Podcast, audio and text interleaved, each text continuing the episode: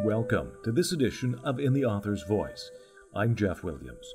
Christina Rasmussen is a crisis intervention counselor. Her current book, Second Firsts: Live, Laugh, and Love Again, is just out in paperback.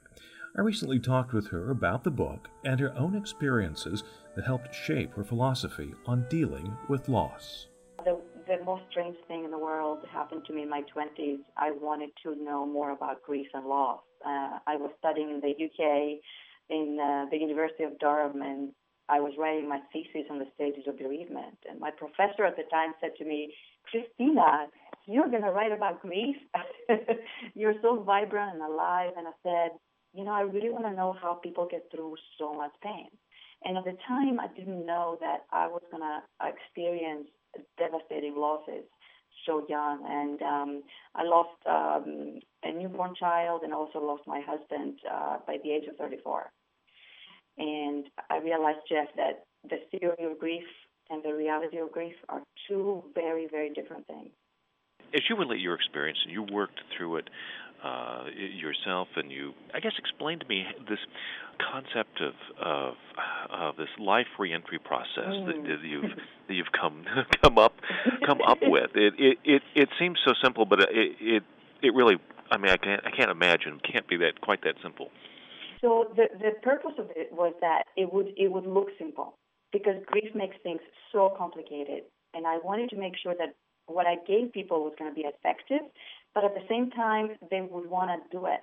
So I used brain science to create this process. And when I was grieving, I read every single grief book there was on the bookshelves. I read everything.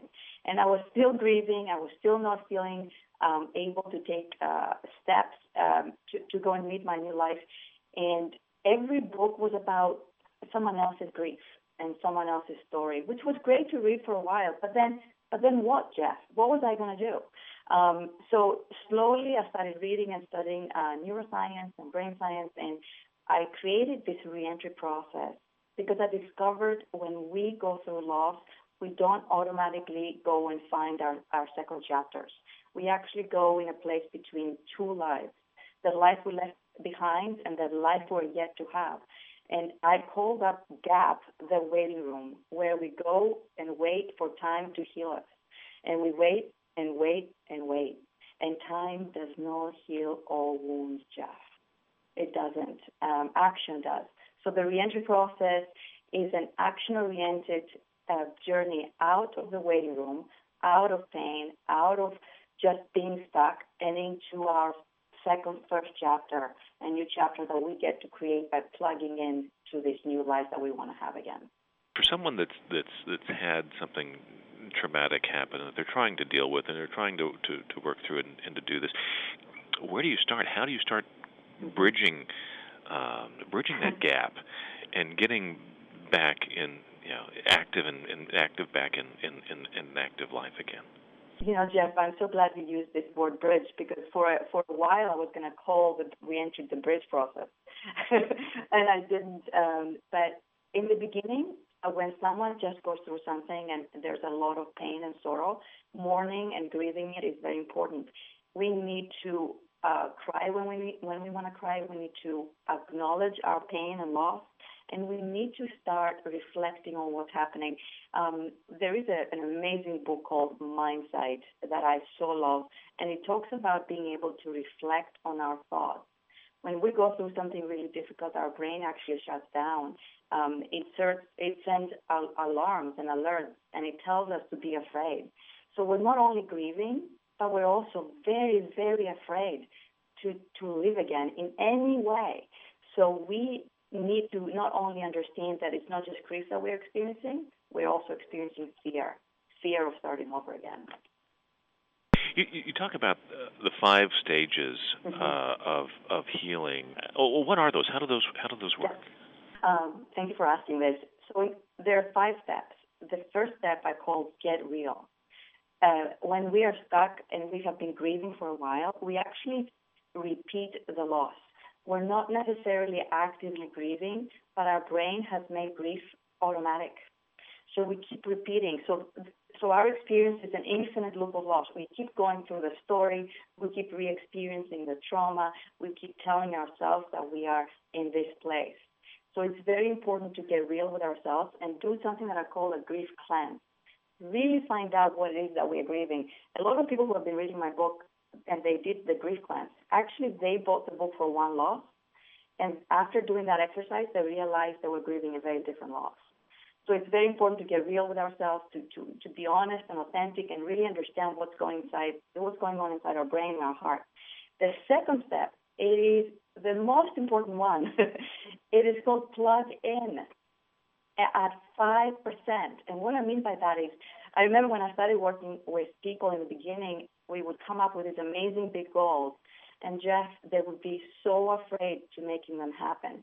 So the brain would shut down. The brain would say, be afraid, stay in your automatic pattern, don't do anything big. So we kind of have to cheat a little bit and sneak out of the waiting room and sneak out of the grief by 5% life bubbles. So instead of going out on a date again, I would say go and buy a dress that you would wear on a date or change your hair. Or paint the walls of your room, of your house. You need to make very small changes towards the life that you want. And I call those the plug-in.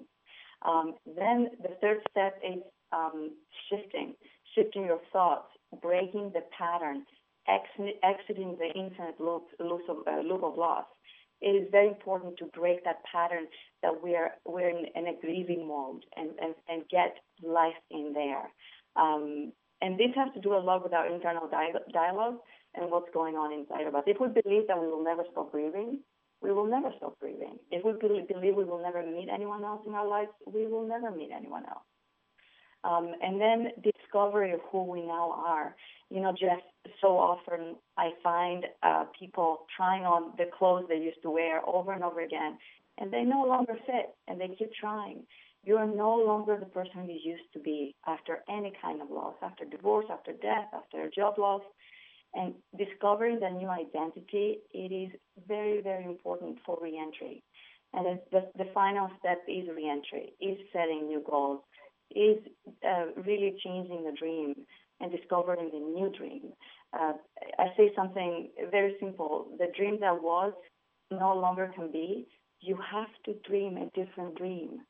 You can't go with the old dreams because those are no longer valid.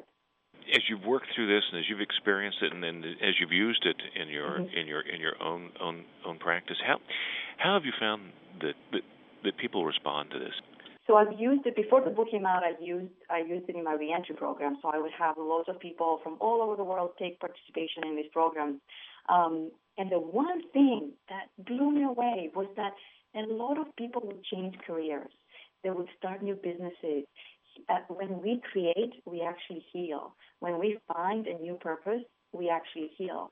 So the reentry process has actually given people new purpose, a new outlet, a new way of expressing themselves to the world.